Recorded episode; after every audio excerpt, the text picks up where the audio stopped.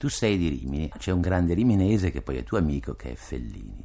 C'è differenza, e quale differenza tra la sua Rimini che ormai è stata mitizzata nei colori e nelle forme più stravaganti, più barocche si può dire, e la tua Rimini?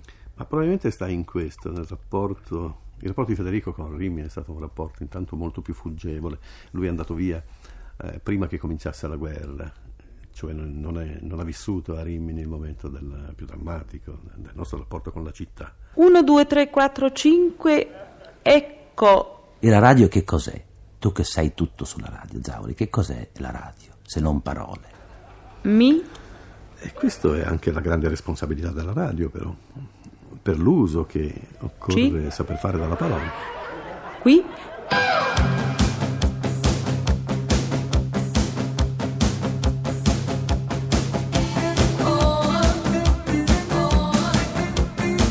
Pezzi da 90. La parola è, ha una sorta di, di purezza, di castità che la televisione non conosce.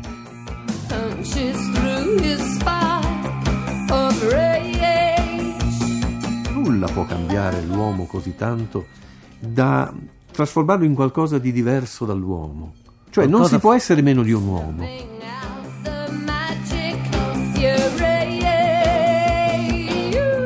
Dopoguerra, ritorniamo al dopoguerra, è lì che scoppia tutto, anche la tua vita. Beh, è lì che, che viene su. È lì che vita. rompiamo con il nostro paese e, e, veniamo a Roma a tentare questa avventura che a quei tempi era o il cinema o la radio o il teatro.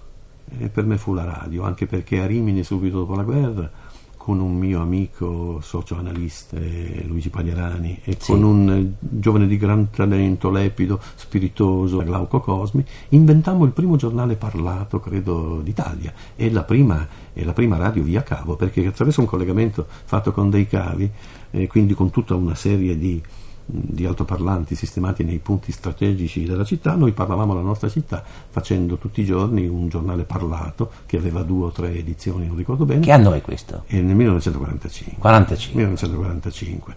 Ecco, Pagliarani faceva la politica, ehm, Glauco la cronaca, io per così dire il costume. La gente stava in piazza eh, con la testa in su e ascoltava questo giornale che gli pioveva addosso da una stanzetta dove un, eh, un ex maresciallo dell'aeronautica che trafficava in, in, in, cose più o meno radiofoniche aveva allestito uno studiolo con un microfono e noi facevamo la radio. I'm waking up to ash and dust. I wipe my brow and I sweat my rust. I'm breathing in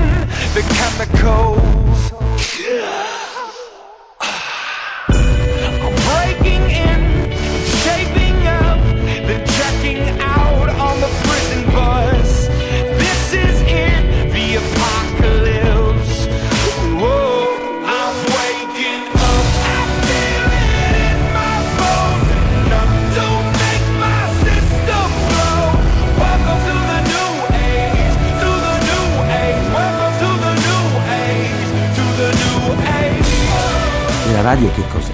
Tu che sai tutto sulla radio, Zauri, che cos'è la radio, se non parole? E questo è anche la grande responsabilità della radio, per, per l'uso che occorre saper fare dalla parola.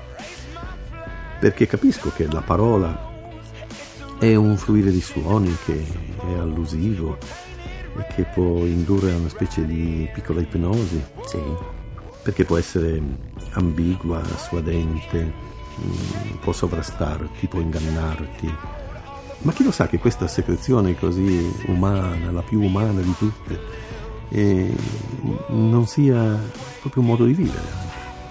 Perché no? C'era eh, Mark Twain, per esempio, eh, sosteneva che lui poteva vivere soltanto dicendo parole e siccome le diceva bene, se le faceva pagare. E tutte le sere con la moglie con una macchina si spostava di città in città, di paese in paese e faceva sempre la stessa conferenza, che però era sempre prodigiosamente diversa.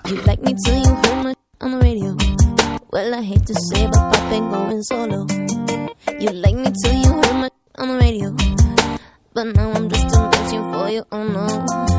You like me till you me on TV. Well, if you're so low below, then why you watching? You say good things come to those away. I've been waiting a long time for it. I remember the days when I was so eager to satisfy you. I was, just to prove I could walk beside you. Now that I've flown away, I see chosen to stay behind me. Still, you the day I decided to passò un signore che era il direttore di Radio, di Radio Venezia, l'ingegnere Bevilacqua, telefonò a Veltroni a Roma e disse qua c'è un giovanotto che sta trasmettendo una partita di calcio da Ravenna, perché noi seguivamo anche la squadra Certo. locale. E allora mi chiamarono e mi mandarono a fare una trasmissione di prova a Bologna, io trasmisi un Bologna-Genova e non riuscii a raccontare per intero la partita perché c'erano i due pali che reggevano le tribune coincidevano con le due porte. Io non vedevo quasi mai le azioni conclusive. Bisognava fare cioè uno slalom con la testa che mi avrebbe troppo distratto e quindi Ma rimaneva parte- sempre preclusa una parte del campo che parte era gol, più importante. Ma venne discretamente perché mi chiamarono a Roma e andai eh, direttamente in onda, in diretta la settimana, la domenica successiva e trasmisi Roma-Fiorentina dal Flaminio 3 a 2. E poi sei, entrato- sei anche diventato un girino di quelli che inseguono. Ah, certo, io sono andato alla radio, credo perché mh, il mio sogno era quello di entrare nella carovana del giro, che io avevo visto da bambino passare sempre velocissimo, perché Rimini è una città piatta, come tu sai, e non essendoci un percorso misto, il plotone passava quasi sempre compatto, a una velocità sempre notevole, per cui non ci si perdeva la ricerca di quella maglia rosa che era il colore araldico della corsa, e la perdevamo e ogni anno quindi veniva rimandato questo desiderio, questo bisogno di vedere la maglia rosa. Finché un giorno è capitato a Roma e alla radio mi dissero ma che cosa ti piacerebbe fare? Io dissi Giro d'Italia. E così cominciò così, la, La tua epopea. L'epopea ciclistica straordinaria. C'è un, c'è un ricordo particolare di questa epopea? Del ciclismo? Sì, del, ma- del Zavoli ciclista o, o inseguitore di ciclisti. Ma non so, quando eh, scoprì che si poteva fare una trasmissione che si chiamò Processo alla tappa. Ecco. Che ha avuto- ha avuto u- un successo clamoroso, allora l'hanno era- imitato continuamente. Era già televisione però allora. Ed era un, una piccola enclave eh, che data l'ora e tutto sommato anche la pochezza dell'argomento, si potevano inventare anche dei linguaggi e fu un laboratorio in cui furono sperimentate molte cose eh, che poi eh, diventarono patrimonio proprio del linguaggio televisivo. Mi ricordo per esempio che il, eh, il radiomicrofono lo inventammo noi, le tendine le cosiddette le inventammo noi, le interviste in corsa, l'uso della telecamera in corsa in un certo modo, l'uso del montaggio, della diretta. Insomma, ecco, ci divertivamo. Intently tuning in on you. If I was young, it didn't stop you coming through.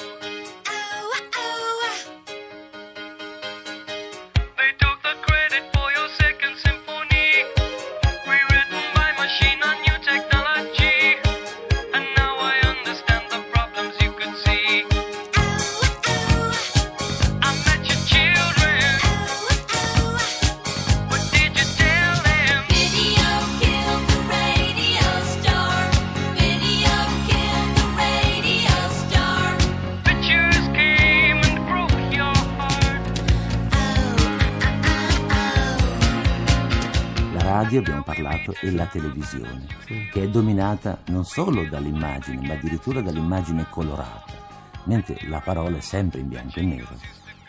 Sì, sì, non c'è dubbio, la parola è- ha una sorta di, di purezza, di castità che la televisione non conosce. La televisione affabula per il fatto stesso che mette insieme intanto due linguaggi, li sovrappone, li mixa, li confonde, che sono appunto parole, immagini, qualche volta anche la musica. Questo lo fa anche la radio per la verità. Ma quando è sola parola, come nel caso nostro per esempio, e questo è il massimo della povertà. Ecco, l'importante è non creare con la parola delle magie. Ecco. La cosa che più io, eh, di cui io più diffido eh, nei confronti della parola è la sua capacità di trasfigurazione. Insomma, è- Che va benissimo per i poeti, ma nel caso nostro, che noi siamo Sì. due giornalisti, noi abbiamo il dovere di non creare delle magie. Siccome noi abbiamo cultura- parlato molto della nostra infanzia, ecco, io credo che non ci sia magia del ricordo, per esempio, quindi della memoria, che possa trasformare la nostra giovinezza in qualcosa di meno goffo e patetico e anche allegro, Allegro. e anche, eh, come posso dire, un pochino stralunato, no?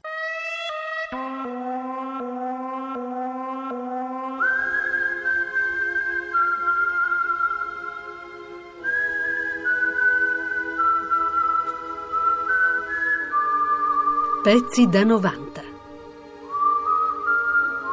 Pezzi da 90.rai.it